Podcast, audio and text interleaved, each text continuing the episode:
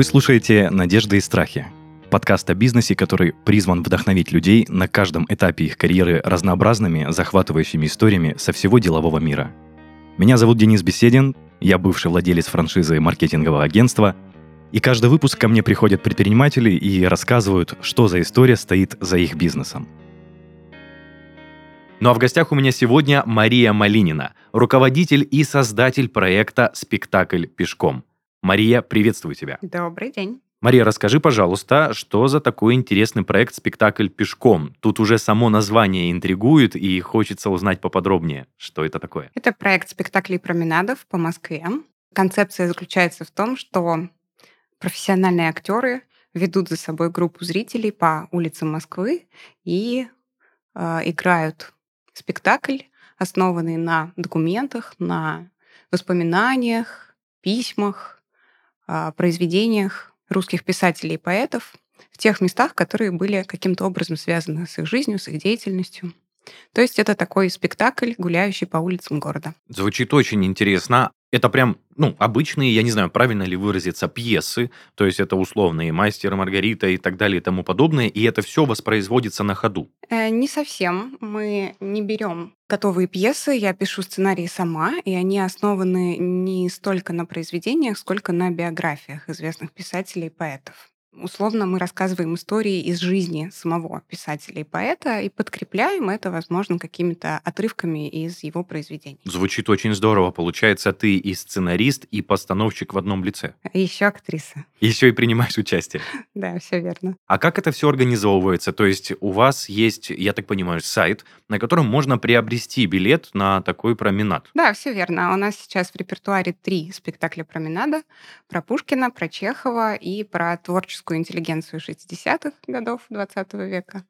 У нас есть сайт, на котором можно подробнее почитать, посмотреть фотографии, видео, видеоотзывы гостей, приобрести билет на определенную дату, определенное время. Мы высылаем информацию о месте встречи, гости подходят в эту точку, и далее на протяжении примерно полутора часов мы гуляем с ними по улицам города и погружаем их в атмосферу прошлых столетий. Вообще звучит очень оригинально. Я впервые сталкиваюсь э, с таким проектом, но у меня сразу возник банальный вопрос. Ну, то есть, как обыватель, что делать, если идет дождь? Ну, э, это зависит от того, насколько сильный дождь и насколько сильно желание зрителей все равно провести прогулку. Как правило, если сильные осадки, шквальный ветер, то мы, конечно, отменяем променады и не хотим рисковать жизнью здоровьем и хорошим настроением наших гостей и актеров.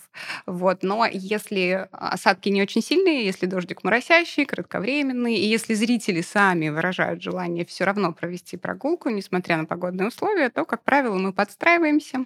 У нас есть зонтики красивые, костюмные, скажем так, реквизитные зонты.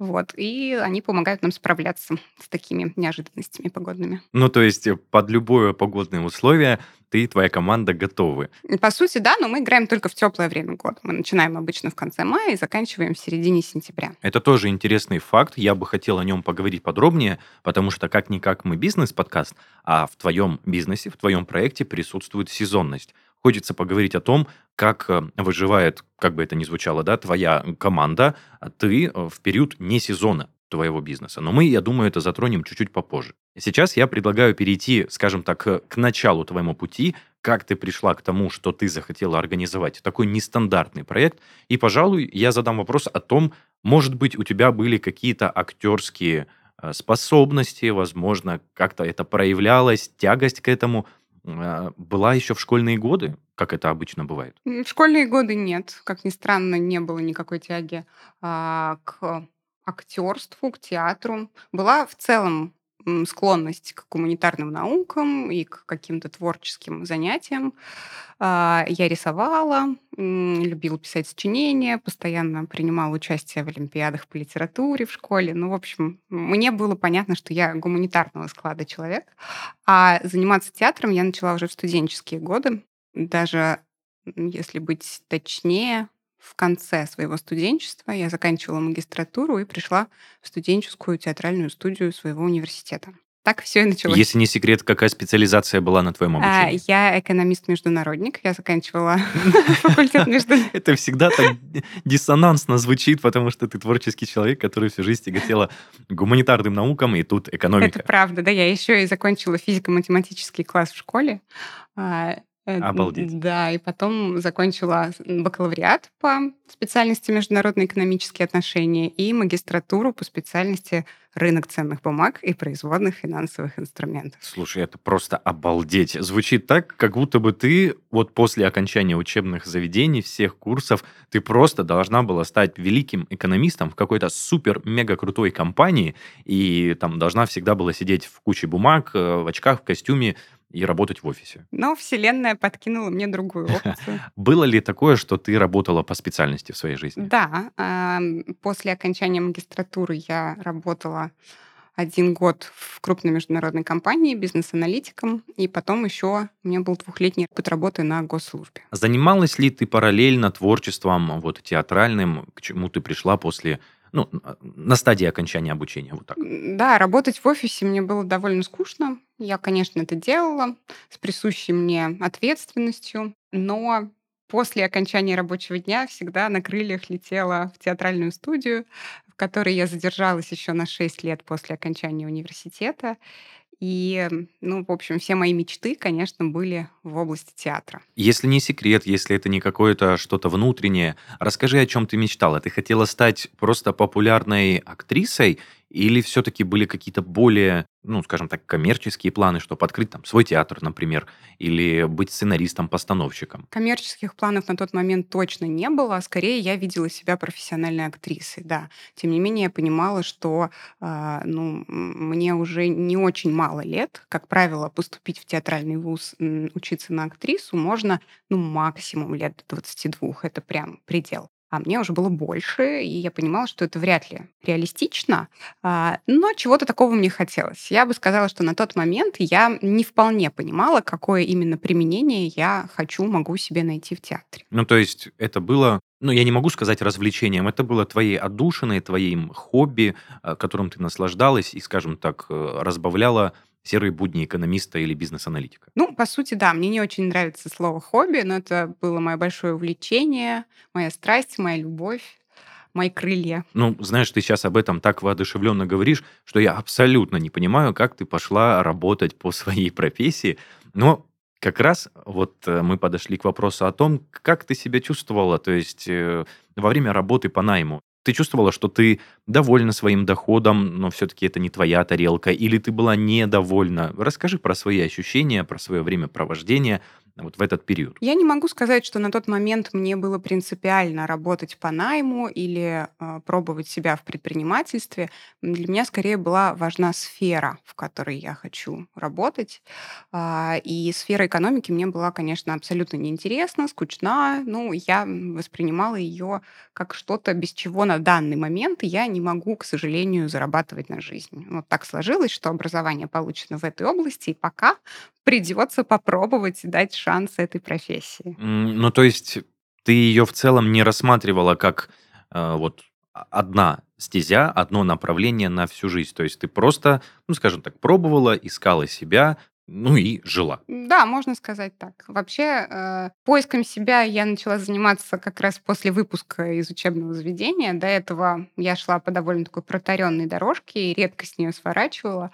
А по окончанию университета, когда мне стало понятно, что мне не очень нравится область, в которой я получила образование, я начала пробовать и сворачивать довольно часто. То есть э, поиск своего пути это прям стало мое кредо по жизни. И в какой-то момент я даже перестала бояться очередных поворотов, очередных новых тропинок. Расскажи поподробнее. Видишь, это очень смелые шаги, которые не всегда доступны, ну, скажем так, более скованным, сдержанным людям, которые как-то вот боятся. Мы сейчас э, послушали о твоем, ну, скажем так, о твоих двух профессиях, на которых ты работала по найму. А что-то еще было в твоей жизни помимо вот этих двух профессий? Да, когда эм, я ушла из государственной службы, ушла, по сути, в никуда. У меня еще была попытка работать частным преподавателем по языку. После этого я прошла отбор в программу «Учитель для России». Это такая частная инициатива, которая нацелена на то, чтобы выпускников классных вузов, не педагогических, набирать, переобучать и отправлять учителями в региональные школы. Идея этой программы состоит в том, чтобы дать каждому ребенку в регионе возможность стать автором своей жизни, то есть получить какие-то возможности благодаря таким необычным, нестандартным учителям, которые они бы не получили, ну, обучаясь у обычных школьных учителей. Вот, мне эта концепция была очень интересна, и возможность дать детям в регионах шанс увидеть мир шире, чем они сейчас могут его увидеть, мне очень откликнулось. Я прошла отбор и уехала на два года в чудесный маленький город Таруса на Оке и работала там учителем английского языка. После этого я вернулась в Москву и продолжила работать учителем в школе. Еще четыре года я отработала в московской школе, также педагогом по английскому. Сейчас я тоже продолжаю работать в сфере э, преподавания. Я даю частные уроки, помогаю готовиться к экзаменам детям и взрослым. И сейчас я еще работаю в театре помощником режиссера. Сейчас у тебя на самом деле очень обширный спектр твоей занятости, как ты все правда успеваешь. Но, Мария, я где-то пропустил момент, как ты обучилась языку, это первое, и как ты почувствовала к нему тяготение? Мне иностранные языки нравились еще в школе. А, это был один, наверное, из немногих предметов в моем физико-математическом профиле, который вызывал мой живой интерес, кроме литературы.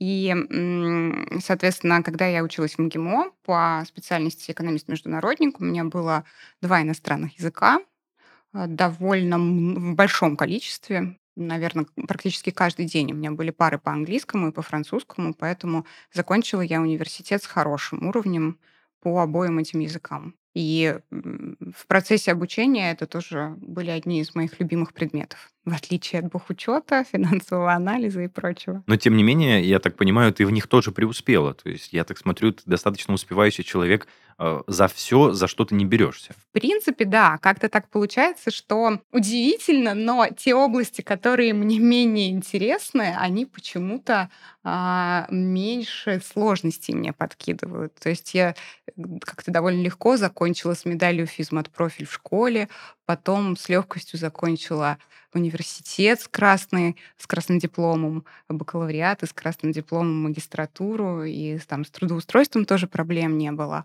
А вот как раз та область, которая мне интересна, театр, она подкидывала и продолжает подкидывать мне вызовы на каждом шагу буквально. Мы с тобой остановились на том моменте, когда ты вернулась э, обратно в Москву и проработала там преподавателем еще 4 года. Я так, ну, наслышан, скажем так, что у преподавателей ну, не, не супер-пупер какая-то зарплата, и у меня есть предположение, что ты получала меньше, нежели чем ты работала на должности экономиста или аналитика. Не могу сказать, что так, потому что когда я участвовала в программе «Учитель для России», я получала стипендию от программы. Тогда генеральным спонсором, партнером а, этой программы был Сбербанк. И, в общем, нам давали финансовую возможность. Ну, скажем так, это делалось для того, чтобы учителя не сталкивались с необходимостью где-то еще работать, чтобы покрывать свои базовые потребности. Вот, стипендия была неплохая. Мне ее хватало. Для жизни в регионе было вполне приемлемо. Потом в Москве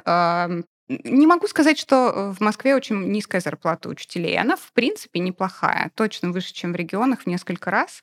И если набрать себе побольше часов, взять классное руководство, то можно зарабатывать, ну, какие-то приемлемые деньги, на которые можно жить. Угу. Спасибо за этот подробный ответ, потому что не все, скажем так, вдаются в подробности. Но на самом деле я даже отчасти горд за то, что был привлечен такой крупный спонсор, и действительно делали так, чтобы специалисты не уходили из той сферы, из того проекта, в котором они работают. Это очень круто. Да, это очень похвально.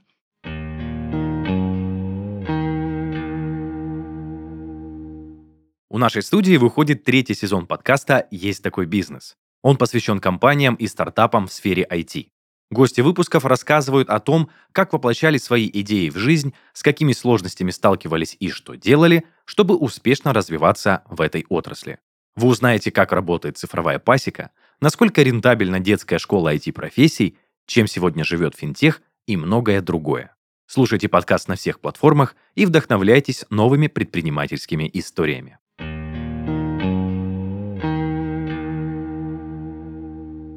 На данный момент мы знаем, что ты не являешься преподавателем в школе, ты только даешь частные уроки. Что происходило дальше? Ты сказала, ты 4 года отработала в Москве, продолжая заниматься театром. Кстати, ты уезжала, ну, не совсем на другой конец страны, конечно, но сменила регион своего проживания. Как ты сохранила свое увлечение к театру? Как раз-таки увлечение театром повернуло в несколько другое русло, и еще активнее начало развиваться, когда я стала работать в школе, потому что я вдруг почувствовала в себе тягу не только к тому, чтобы играть в качестве актрисы на сцене, но и к тому, чтобы самой создавать спектакли.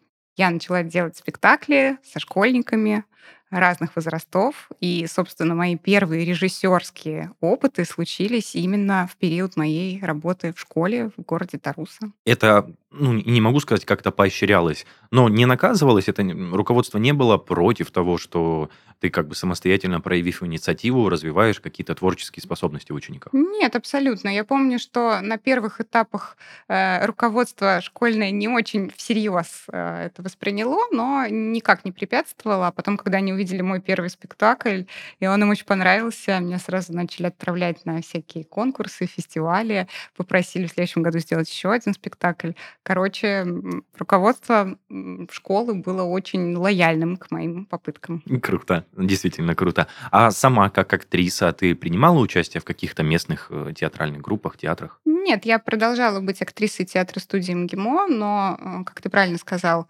я проживала в другом регионе в тот период, поэтому у меня это получалось делать нечасто. Но, тем не менее, я помню, что даже в те два года мне удалось съездить с нашей студией на гастроли в зарубежные страны, в Венгрию, в Польшу.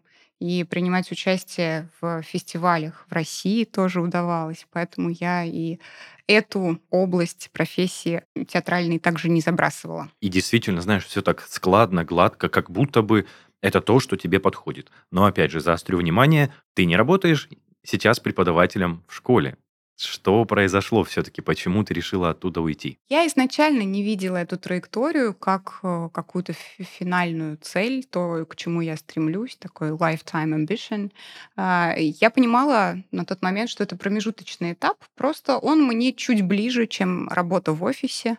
А, больше мне нравится, я вижу в этом больше смыслов и больше возможностей для проявления творчества. Но э, работая в школе, я уже точно знала, что меня манит театр и продолжает манить уже долгие годы, и вряд ли это увлечение когда-нибудь сойдет на нет. И, конечно же, когда ты сильно что-то любишь, тебе хочется больше времени этому посвящать. То есть в какой-то момент я поняла, что я уже не готова заниматься театром как хобби или как частью своей педагогической деятельности. А, и тогда пришло понимание того, что надо попробовать сделать театр своей профессией. Я не знаю, насколько, скажем так, стабильная штука театр. Не было ли у тебя тогда сомнений, что вот у тебя есть профессия, скажем так, в которой ты работаешь уже не один год? Я говорю про преподавание в школе. У тебя есть стабильный доход, э, который ты получаешь, и можешь на него рассчитывать. А вот эта мысль уйти в театр и сделать это основной профессией не страшила тебя? То есть что ты испытывала в тот момент? Ну, слушай, во-первых, я к тому моменту уже несколько раз кардинально меняла сферу деятельности. Сначала бизнес-аналитика в международной компании, потом продвижение российской культуры за рубежом на госслужбе, потом педагогика. И, наверное, к тому моменту страхи, если они и были, они уже были не такими сильными. Потому что каждый раз меняя что-то, я, в общем, не умирала, не пропадала, не голодала. Каждый раз э, находился путь. Вот, стоит только прыгнуть, как говорится, страховка появится. Нужно доверять своему выбору, и, в общем, обычно интуиция не подводит. Ну, по крайней мере, меня не подводила.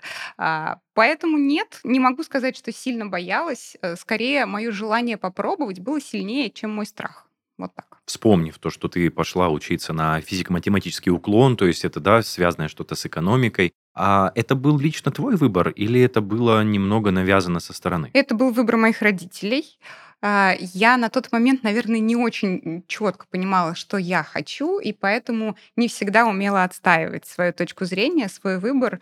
А родителям моим казалось, что они знают наверняка, что для меня лучше. Они сами инженеры, и поэтому они выбирали для меня ту профессию, которая близка и понятна была им. Ну, в целом, я могу сказать, что достаточно стандартная история, что молодому мозгу еще не, не, неизвестно, чем он хочет заниматься и куда он может пойти. Но э, если не секрет, а как родители относились к твоему увлечению и твоему ну, желанию, стремлению все-таки связать свою жизнь с творческой профессией? Поначалу несерьезно относились, то есть хобби, пожалуйста, но сделать это карьерой родители, мне кажется, не очень верили в такой путь. А, но я, наверное, чередой просто своих выборов в какой-то момент их убедила, что это не каприз, не случайность, а действительно мое твердое намерение.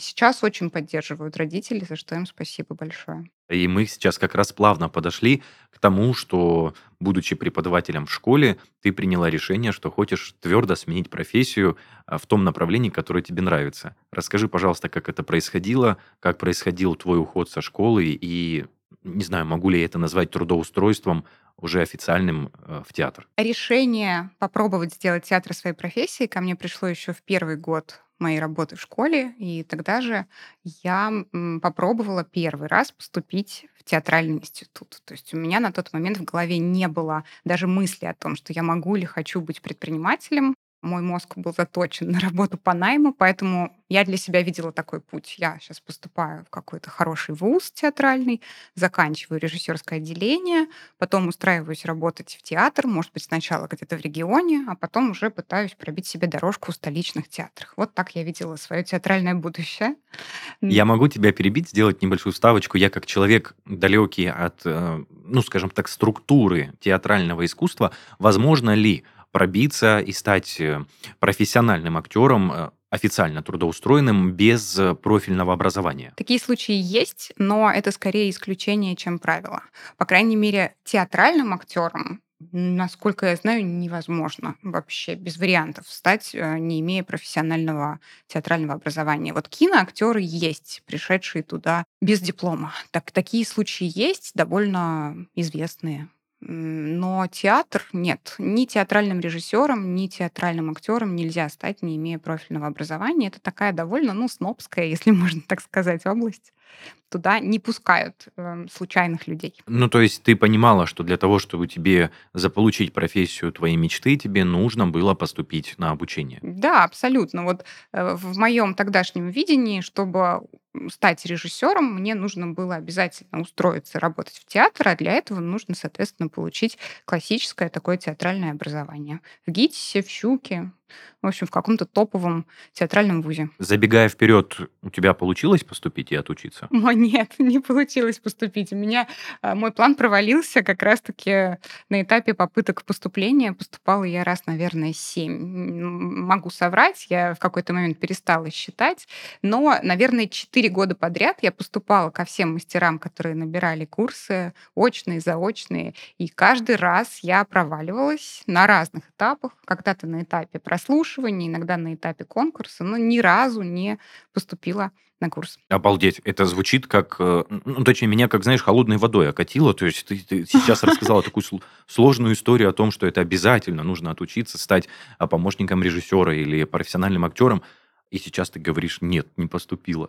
Можешь вкратце рассказать, пожалуйста, если ты помнишь, о каких-то ошибках, которые у тебя были, как ты сказала, на конкурсе или на прослушивании? Это лично твоя вина? Или, скажем так, преподаватели просто, я не могу сказать, э, с боязнью относились к взрослому человеку, который не подходит по возрастной категории? Ну, в общем, не хотели принимать просто взрослого человека. Ты знаешь, а поступление в театральный вуз — это максимально непрозрачная история. То есть э, когда ты поступаешь учиться на экономиста, например, ты сдаешь какие-то очень понятные прозрачные экзамены, там английский, математика, русский в моем случае, потом ты видишь свою работу, ошибки, соглашаешься с ними или идешь на апелляцию. Но, в общем, в любом случае, если ты не поступил, ты понимаешь, над чем тебе работать, да, где были ошибки, что с этим делать. Ну да, это логично, это прям очень Вот, логично. а при поступлении в творческий вуз, ну, по крайней мере, в театральный вуз, ты не получаешь вообще никакой обратной связи. То есть ты приходишь на собеседование там, с преподавателями или с самим мастером курса, э, приносишь свою экспликацию пьесы, макет, какие-то свои режиссерские идеи, и с тобой беседуют, могут тебя спросить о литературе, которую ты читал, профессиональной по режиссуре, или там в целом какой-то твой уровень культурного развития образования повыяснять.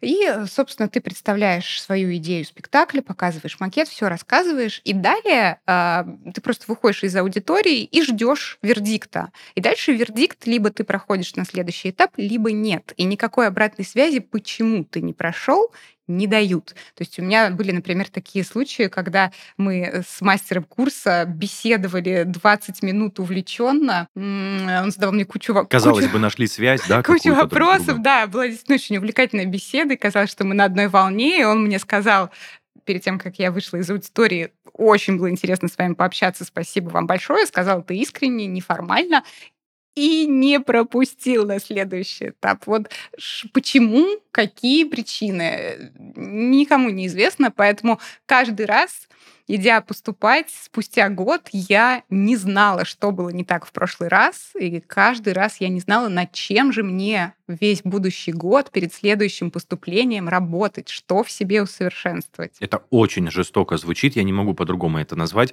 И для меня, знаешь, это очень, не могу сказать нелогично, но просто ты человек, который вживую, да, уже принимал участие в театральных постановках непосредственно как актер, имел опыт как постановщик, как режиссер, и тут тебе отказывают, казалось бы, человеку, который уже это на практике вживую прощупал.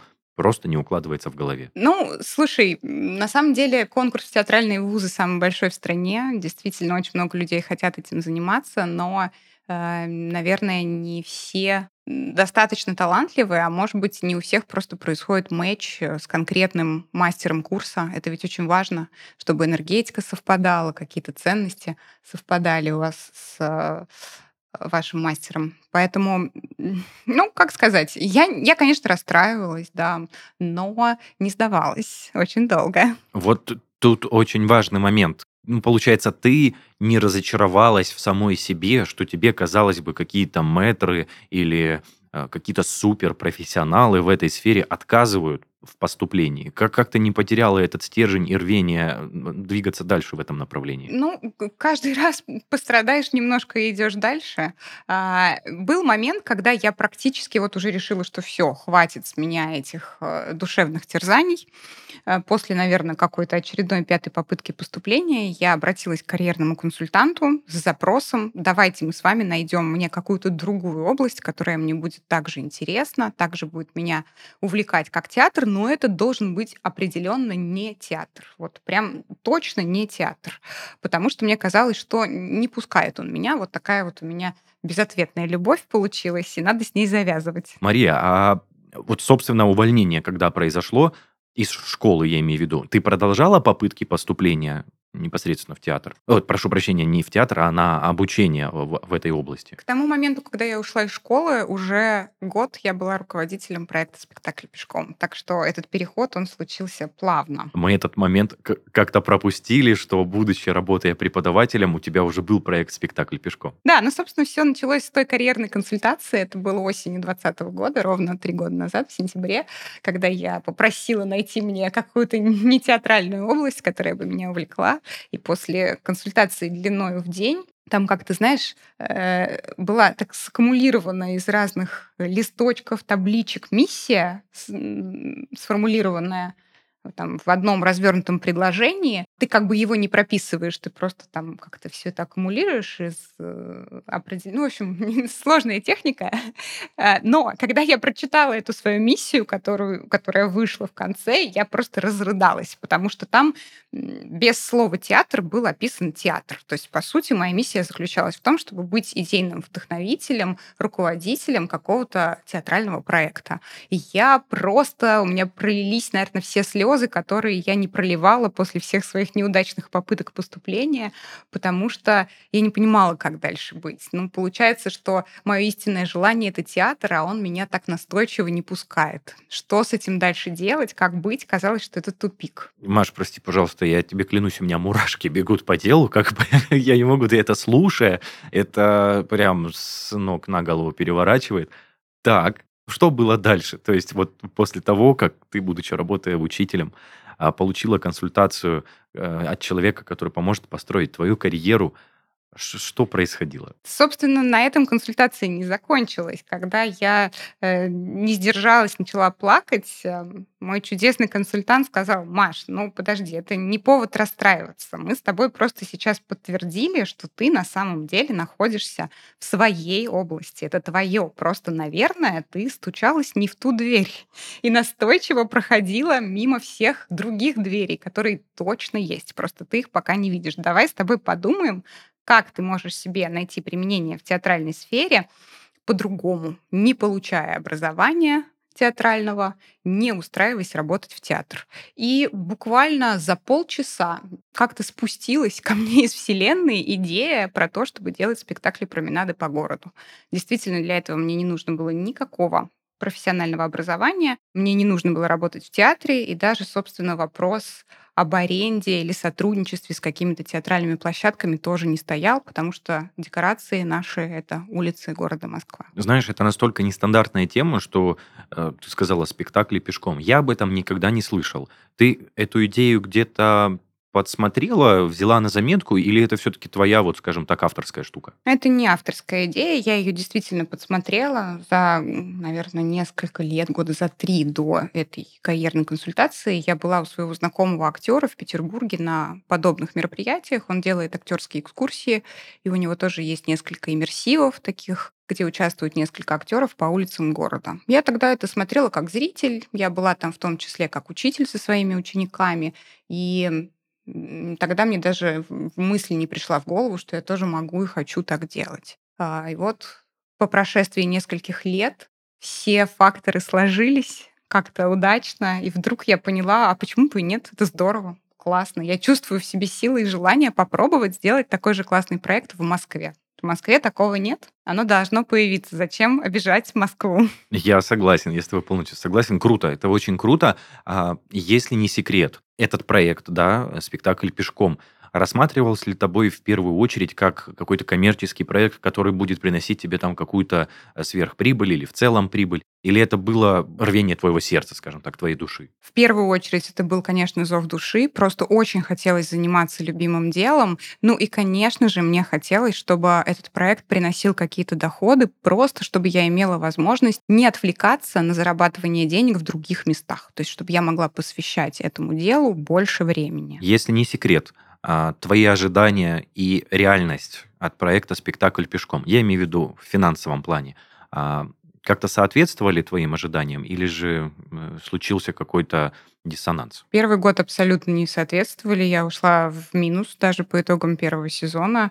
И э, ну, мои представления о том, насколько легко или сложно продвигать творческий продукт в Москве, потерпели крах, конечно. Я ну, не ожидала, наверное, на тот момент, что сфера развлечений и культурного досуга в Москве настолько конкурентна. И чтобы тебя узнали, нужно вкладывать кучу средств, сил, времени, креативности в продвижение своего продукта. Вот это оказалось главным камнем преткновения. То есть мне казалось, что у меня такой классный, уникальный формат, который сам по себе уже будет привлекать ко мне клиентов, потому что в Москве много людей, которые стремятся пробовать разные новые формы досуга, и вот, вот как раз для них это создалось. Но оказалось, что аудитория гораздо более консервативна, чем я предполагала, во-первых. И, во-вторых, э, такая необычность формата скорее не играет на руку, а наоборот. Потому что люди не очень понимают, что это, и стоит ли им отдавать деньги и посвящать свое время вот такому не очень понятному продукту. То есть, условно говоря, если ты продвигаешь что-то стандартное, стандартную экскурсию или стандартный спектакль, то люди понимают, что это, на что они идут. А здесь им надо как-то так хитро объяснить, что это и зачем им это нужно. И вот это оказалось сложнее, чем я думала. Да, вот здесь ты, безусловно, права. И если не секрет, получилось ли у тебя спустя три года донести ценность твоего продукта, оказываемой услуги с твоей стороны твоим посетителям, твоим клиентам? Ты знаешь, это начало получаться практически сразу. Просто, конечно, сейчас это уже имеет э, ну, другой размах, и сейчас а, проект окупается и приносит доходы. А, для этого потребовалось три сезона. Но своего зрителя мы нашли и в первый сезон, и большую благодарность от наших гостей, и творческое удовлетворение для себя. В общем-то, он сразу начал приносить какие-то деньги. Просто на первых этапах я все их вкладывала как сумасшедшая обратно в проект, поэтому сама ничего на этом не зарабатывала. На тот момент я правильно понимаю, что ты уже работала только со спектаклем пешком, с проектом. То есть больше, ну, никакой занятости, кроме преподавания, возможно, помощником режиссера у тебя уже не было. После окончания первого нашего сезона спектакля «Пешком» я еще год работала в школе учителем, только потом я оттуда ушла. То есть свой второй э, сезон своего проекта я начала уже свободным человеком.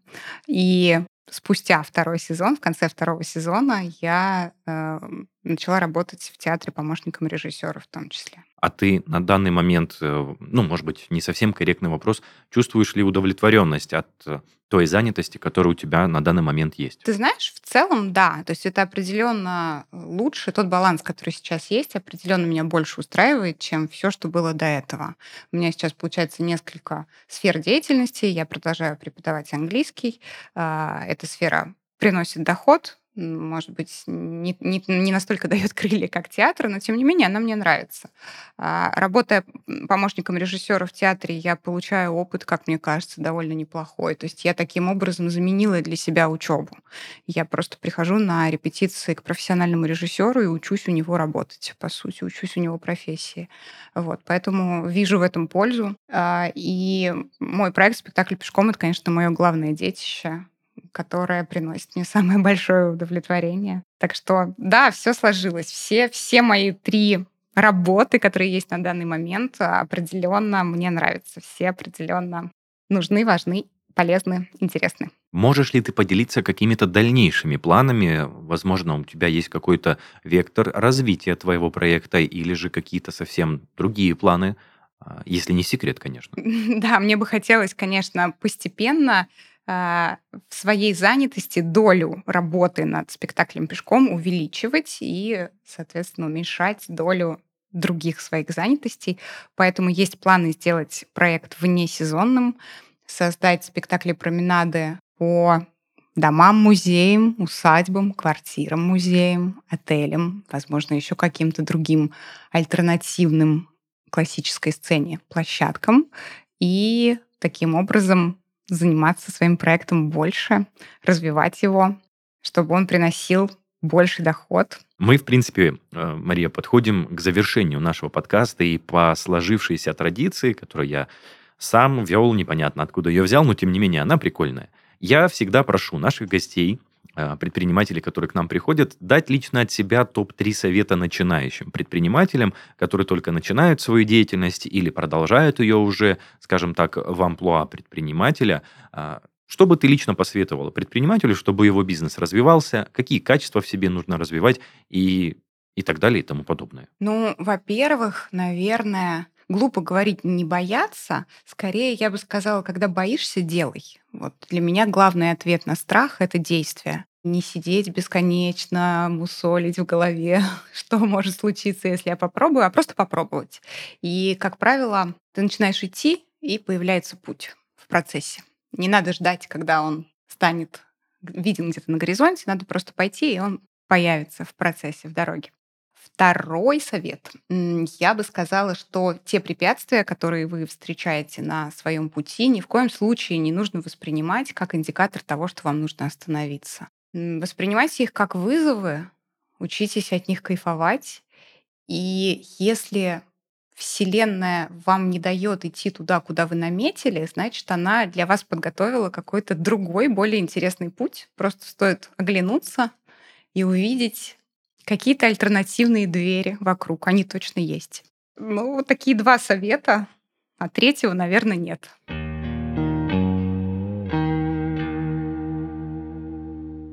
Это был подкаст «Надежды и страхи» и его ведущий Денис Беседин. В гостях у нас сегодня была Мария Малинина, напомню, руководитель и создатель проекта «Спектакль пешком». Оставляйте комментарии к выпускам в наших группах и пабликах во всех социальных сетях. Также заходите слушать и смотреть нас на всех популярных музыкальных платформах и видеохостингах. Но если хотите стать гостем нашего подкаста, пишите на почту heysobachkarodbarn.ru. Всем пока-пока. Мария, спасибо тебе большое. Спасибо, Денис.